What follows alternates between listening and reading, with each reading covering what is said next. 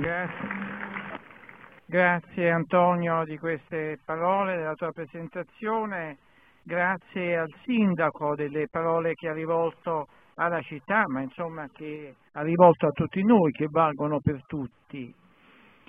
Sì, il tema di questo mio intervento è il potere. Che cos'è il potere? Su chi si esercita il potere, come si determina, da dove nascono e come si riproducono le relazioni di dominio e di subordinazione che caratterizzano sempre ogni forma di potere. Ecco, a questa domanda si possono dare due tipi di risposte diversi. Uno di carattere più strettamente politico-giuridico e un'altra risposta invece di carattere antropologico, genealogico, che risale più indietro nel tempo. La prima risposta, quella politica giuridica, è rivolta ai meccanismi moderni di gestione del potere, la seconda risposta, quella antropologica, invece è tesa a cogliere le radici lontane, orientata a dinamiche di lungo periodo. Secondo la prima prospettiva, politico-giuridica, il potere riguarda sempre relazioni tra persone e la loro posizione reciproca nel contesto sociale. Il potere da questo punto di vista è sempre potere dell'uomo sull'uomo, cioè capacità da parte di certi uomini di determinare il comportamento di altri uomini. Che il potere sia legittimo o illegittimo, eh, fondato sulla persuasione o sulla forza, il potere è visto in questo caso come la possibilità di far valere la propria volontà su quella e anche a volte contro quella di altri. Nel suo famoso discorso sulla servitù volontaria, un autore francese del XVI secolo, Etienne de la Boétie, ha spiegato come talvolta, e anzi spesso, alla base del potere vi sia una naturale tendenza degli uomini a sottomettersi a un capo, senza la quale tendenza il potere appunto non si reggerebbe, sarebbe travolto dalla forza dei molti uniti contro colui che li asservisce. Questa è una prima analisi, quella di Etienne de la Boétie, di quella forma di soggezione che poi oggi è stata nel nostro tempo, nella filosofia contemporanea, soprattutto analizzata da Michel Foucault, quando individua un rapporto tra soggetto e suddito. Per Foucault il termine subjectus, non solo per Foucault, è così, è legato etimologicamente al termine subditus. In ogni caso, da questo punto di vista, con modalità diverse, lungo una linea che va da Machiavelli fino a Foucault, attraverso Max Weber e altri, il fenomeno del potere resta legato esclusivamente alle relazioni tra uomini. Al suo centro vi è sempre il confronto o lo scontro tra due volontà o tra più volontà soggettive l'una che tende a sottomettere l'altra. Ma, come dicevo all'inizio, ed è su questo che voglio intervenire stasera, beh, questa è una modalità di guardare al fenomeno del potere, quello del rapporto tra uomini, a cui ne va affiancata un'altra, appunto, un'altra che non la contraddice, ma l'articola lungo un una prospettiva più ampia e di più lungo periodo, di carattere non solamente politologico, ma appunto in senso più ampio antropologico. In base a questo secondo tipo di sguardo, a questa seconda prospettiva, la relazione di potere non passa soltanto tra esseri umani, o meglio, la relazione tra gli esseri umani non è la relazione originaria di potere, perché è preceduta e determinata da un altro tipo di rapporto che coinvolge le cose, cioè il potere degli uomini sulle cose, il loro possesso appunto in una forma che può andare dall'uso delle cose alla loro distruzione. Del resto nell'antica Roma, mentre il termine imperium, impero, si riferiva appunto al comando di uomini su altri uomini, il termine dominium, dominio, si riferiva essenzialmente al rapporto tra gli uomini e le cose. Ecco, questa, questo riferimento a Roma antica ha un rilievo particolare perché proprio al diritto romano risale quel dispositivo, cioè quella concezione ancora oggi viva che distingue e oppone radicalmente il mondo delle persone dal mondo delle cose.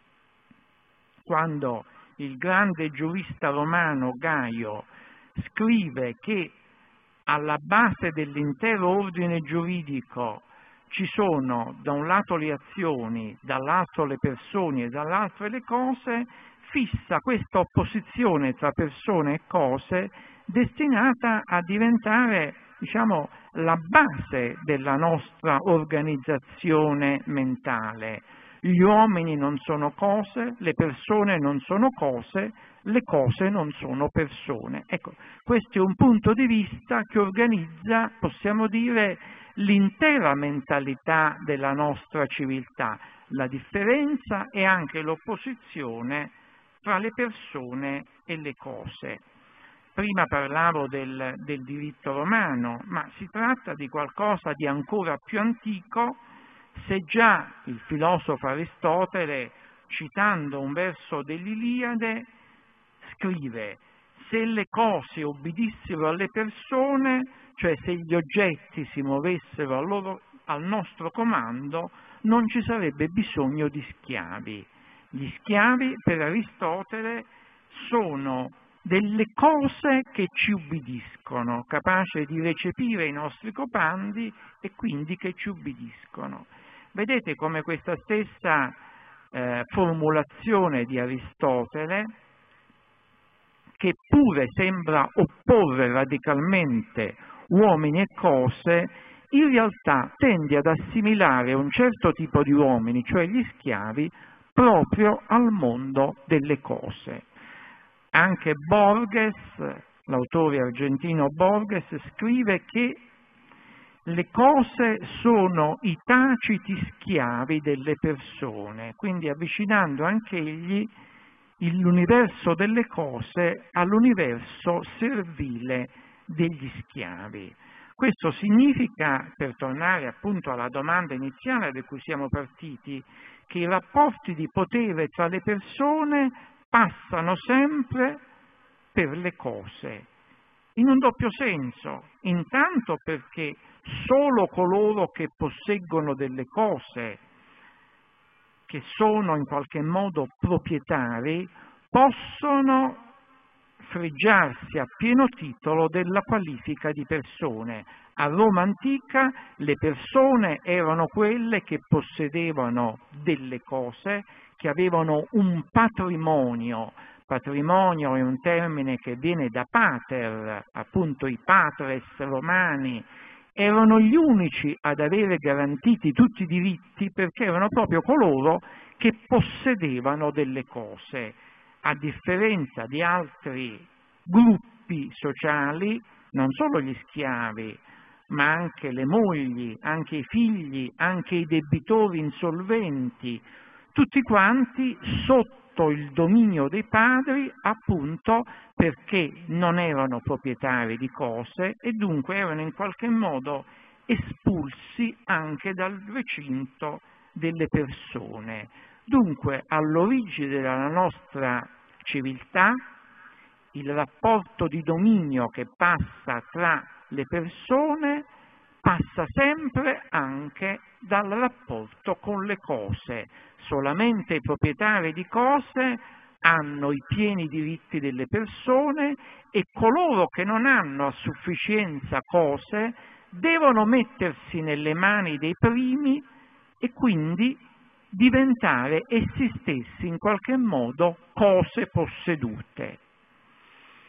Quindi così si delinea una relazione eh, in qualche modo terribile nel rapporto tra persone e cose. Ci sono alcune persone che non, avendo, non essendo proprietari vengono ridotti allo stato di cose e entrano nella disponibilità delle uniche persone in grado appunto di dominarne avendone il possesso. A Roma antica addirittura il corpo del debitore insolvente, cioè del debitore che non riusciva a pagare il suo debito, entrava nella piena proprietà del creditore, il quale poteva farne ciò che voleva, cioè il suo corpo diventava qualche cosa attraverso cui un debito che non poteva essere pagato veniva in qualche modo, diciamo, diventava proprietà materiale del creditore. Il creditore poteva imprigionare, tenere in catene il debitore insolvente e addirittura fin dopo la morte poteva non restituire il suo cadavere alle famiglie.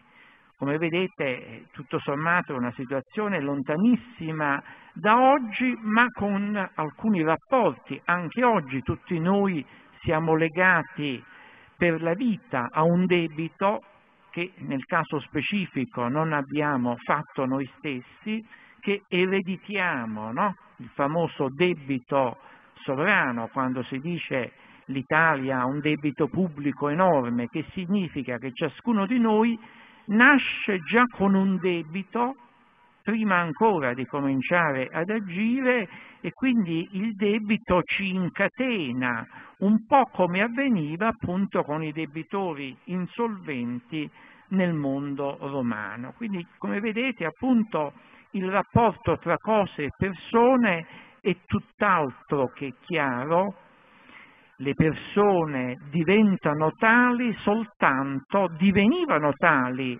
questo è accaduto per una lunga fase, per una lunghissima fase della nostra storia. Oggi quando noi pensiamo alla schiavitù ci sembra un'istituzione lontanissima nel tempo, in realtà la schiavitù è stata abolita nella, negli Stati Uniti d'America soltanto un secolo e mezzo fa e è stata abolita sul piano formale del diritto, ma ancora oggi in altre forme si manifesta la schiavitù. E, insomma, non c'è poi tantissima differenza tra uno schiavo nero nella, nell'Alabama del XVIII secolo e dei migranti che vengono a volte eh, frustati a morte sulle coste, sulle nostre coste. No? Quindi come vedete questo rapporto tra le persone, tra le persone e le cose e tra persone che si definiscono tali ed altre che diventano quasi delle cose si riproduce in forme diverse ma senza che ci sia stata una vera discontinuità con il mondo del passato. Questo è mo- un motivo per cui i diritti soggettivi, i diritti umani difficilmente riescono ad essere applicati, questo a prescindere dalle intenzioni del legislatore, perché? Perché tra persone disuguali nel loro, nel loro possesso delle cose è difficile stabilire un diritto uguale, perché l'appropriazione, la proprietà delle cose, cioè dei beni materiali, determina delle linee di divisione tra le persone che difficilmente possono essere eh, eliminate. Del resto la stessa nozione di persona giuridica è qualcosa che anziché attenere al corpo vivente, costituisce semplicemente il ruolo giuridico e dunque ha dentro di sé una capacità di separazione. No? Le persone sono divise tra di loro in senso giuridico tra quelle che sono compiutamente persone e quelle che non sono considerate tali, non solo, ma esiste una separazione ancora precedente all'interno dello stesso individuo umano tra una parte razionale che, in cui risiede la sua personalità e la parte corporea che diventa quasi, è considerata quasi uno schiavo interno della parte razionale. No? Tutta la cultura occidentale divide sempre tra anima, mente, cervello, ragione da un lato e corpo vivente dall'altro. Questa è una suddivisione che la filosofia ha sempre riprodotto in forme diverse e che in qualche modo costituisce, diciamo, una organizzazione mentale, un dispositivo in cui l'uomo finisce per essere separato da se stesso, dal proprio stesso corpo. Il corpo viene a essere qualche cosa, come dire, che noi abbiamo, che noi possediamo, non ciò che noi siamo. E ciò a prescindere, diciamo, indipendentemente dal, diciamo, poi dal modo di gestire questa suddivisione. La cultura occidentale è tutta segnata da queste soglie di divisione, ripeto, all'interno del genere umano, tra persone privilegiate e persone che non lo sono e che spesso sono asserviti alle prime e anche all'interno del singolo individuo. Questo per quel che riguarda le persone, no? Ma anche le stesse cose, il mondo, l'universo delle cose, è qualche cosa che diciamo a noi sembra semplice, le cose sono questo bicchiere, questo microfono, questa bottiglia, ma le cose stesse subiscono, diciamo, per un lunghissimo periodo e ancora oggi un destino di continua, come dire, dissolvimento, il passaggio dall'idea di cosa all'idea di oggetto, all'idea di merce, segna un percorso attraverso cui le cose, le cose che noi abbiamo di fronte, che abbiamo nelle mani, come se perdessero progressivamente la propria personalità, la propria singolarità, la propria specificità. Nel mercato globale in cui noi viviamo, le cose si equivalgono. Il valore delle cose è misurato solamente dal tempo necessario per costruirle ed è determinato da una equivalenza generale. Le cose devono essere scambiate, hanno un valore di scambio che finisce per togliere diciamo, la loro capacità simbolica, il legame che hanno originariamente con le persone. Tutto ciò diciamo, è ormai nella nostra civiltà e nel modo di produzione capitalistico che è l'unico che domina il mondo occidentale, probabilmente irreversibile, qualche cosa che dunque determina delle conseguenze, diciamo, eh, intense sia sul destino delle persone su, sia su quello delle cose. Stessa, lo stesso termine cosa, res, in latino, da cui discende appunto il termine cosa in italiano, connesso con il termine causa, a un certo punto cambia di statuto. La cosa, come ci racconta Heidegger in una famosa conferenza sulla cosa, diventa oggetto, cioè qualche cosa che ci sta di fronte e che noi possiamo maneggiare e manipolare e a un certo punto anche distruggere. A sua volta l'oggetto diventa una merce e una volta diventata merce diventa un una risorsa che deve essere velocemente consumata e ricambiata. La cosa quindi ha questo destino che in qualche modo la spinge verso la possibilità di un consumo che ha anche distruzione. Oggi le cose sono fatte, si direbbe, quasi per essere di volta in volta sostituite, no?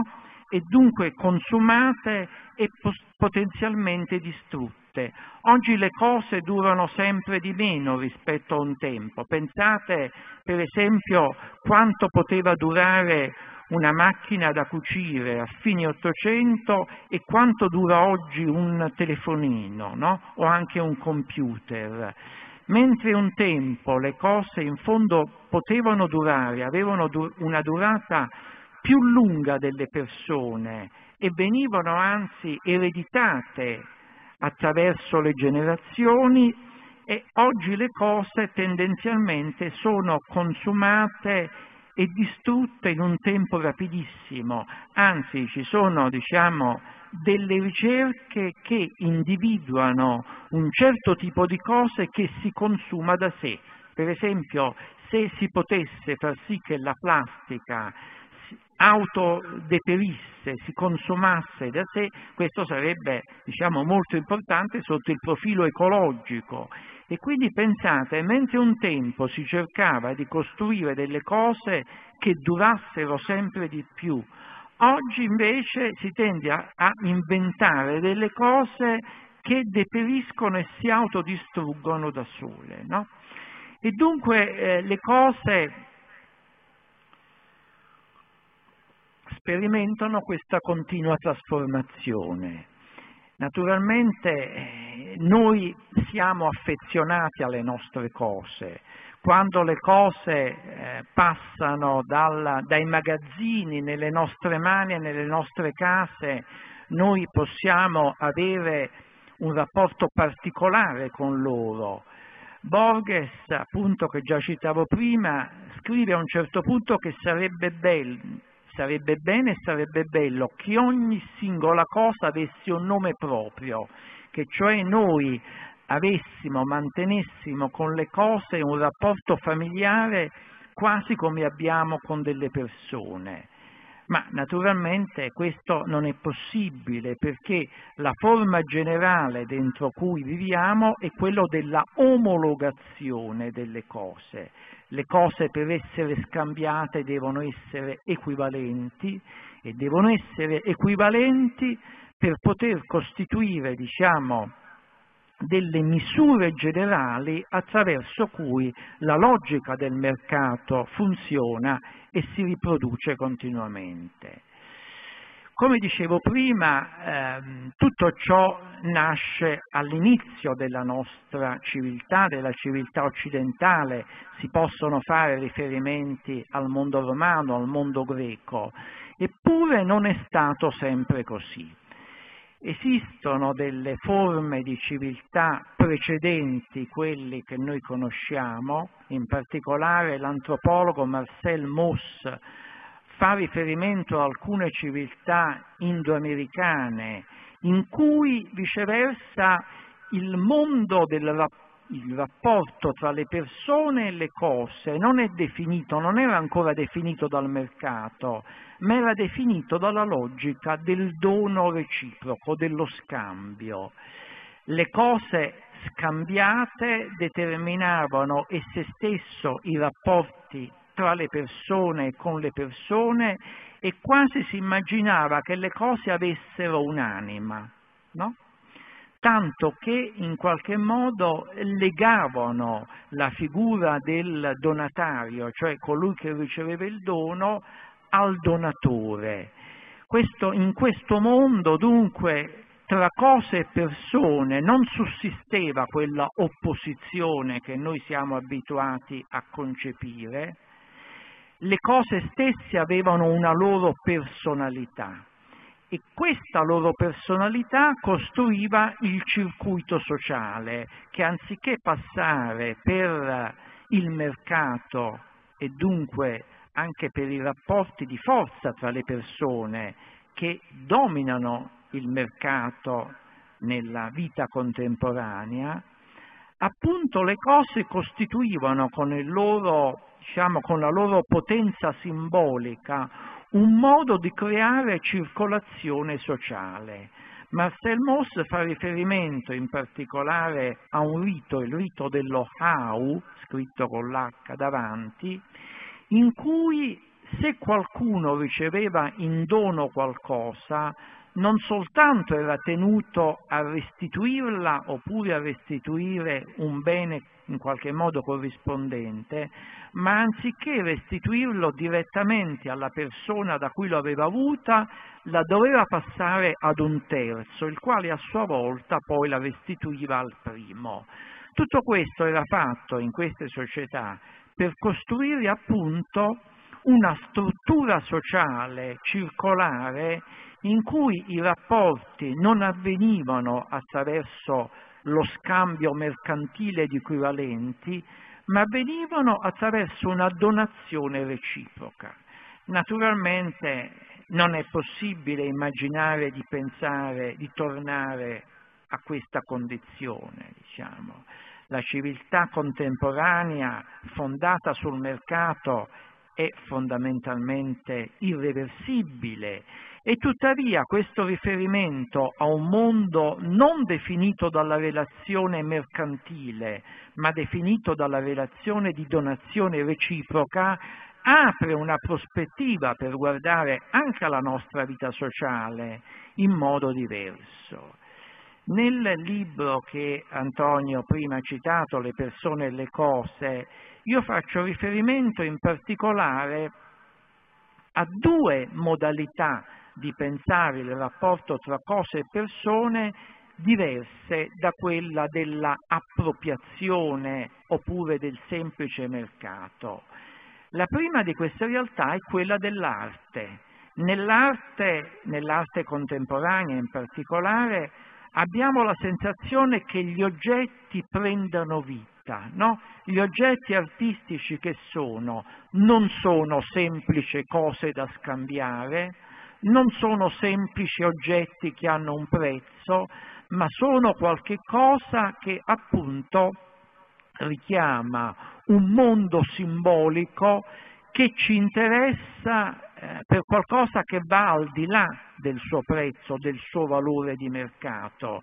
Gli oggetti artistici da un quadro a una brocca, a una costruzione informale, beh, sono qualche cosa che appunto in qualche modo ripercorrono all'indietro il percorso che ha portato dalle cose agli oggetti alla merce e quindi ci rimandano a un mondo di relazioni tra gli uomini e tra le persone, appunto in qualche modo non semplicemente legato a rapporti di potere, di dominio e di appropriazione reciproca.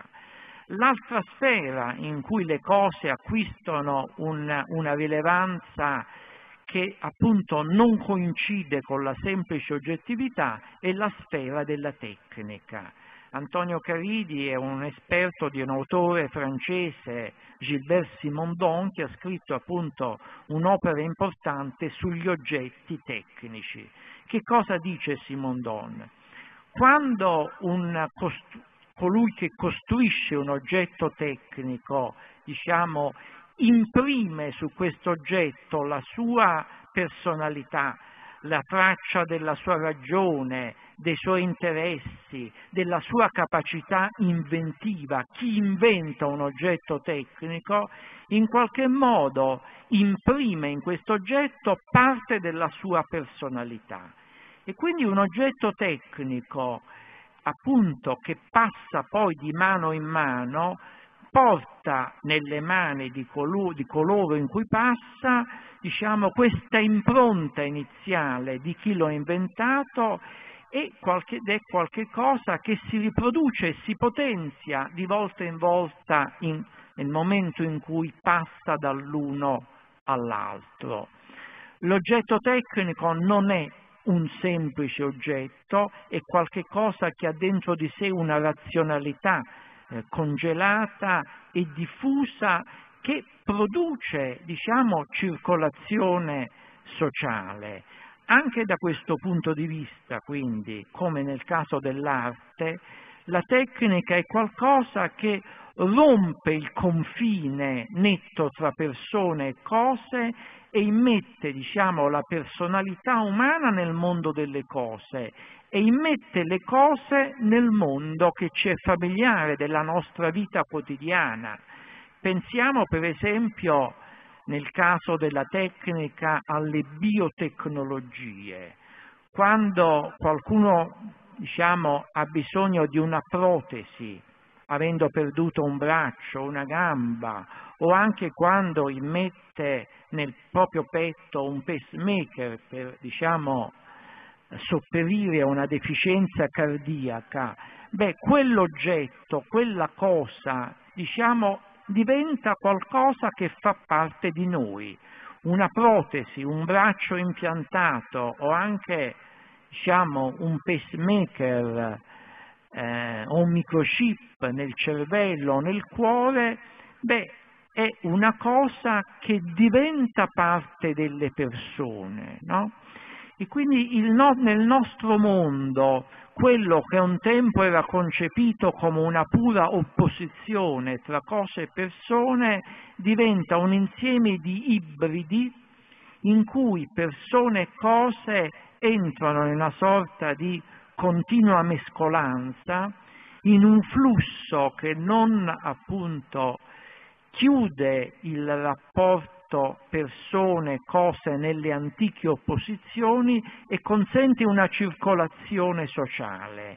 In questo caso il mondo degli oggetti entra in una dimensione simbolica che costituisce precisamente il modo in cui le persone possono relazionarsi tra loro non attraverso la proprietà delle cose e attraverso i rapporti di potere che quella proprietà determina, ma dentro una circolazione sociale in cui appunto il mercato non è l'unica realtà, in cui esiste la possibilità di uno scambio donativo in cui appunto anziché essere separati dalla proprietà delle cose, le persone possono esserne unite. Tutto questo, ripeto, può avere una, una tonalità in qualche modo utopica, può aprire degli scenari che oggi possono apparirci impossibili nel nostro mondo strettamente dominato dalla logica di mercato, anche se, come tutti sappiamo, esiste un settore del non profit, del volontariato, in cui appunto la legge di mercato non è l'unica, e questo è un settore anche in espansione, ma io credo sia importante per chi fa filosofia, per chi fa il, il mio lavoro, di poter immaginare dei mondi che non coincidono immediatamente con quello che abbiamo di fronte, ma che hanno la capacità, come dire, un tempo si sarebbe detto dialettica, di trasformare i rapporti. Da questo punto di vista il rapporto tra le persone e le cose può diventare, diciamo, una, una, rotella attraverso cui anche i rapporti tra le persone, i rapporti di potere, i rapporti diciamo, di socialità assumono una funzione diversa entro cui la nostra civiltà può diventare anche qualche cosa che senza ritornare al passato possa aprire al futuro una dimensione appunto più aperta e disponibile.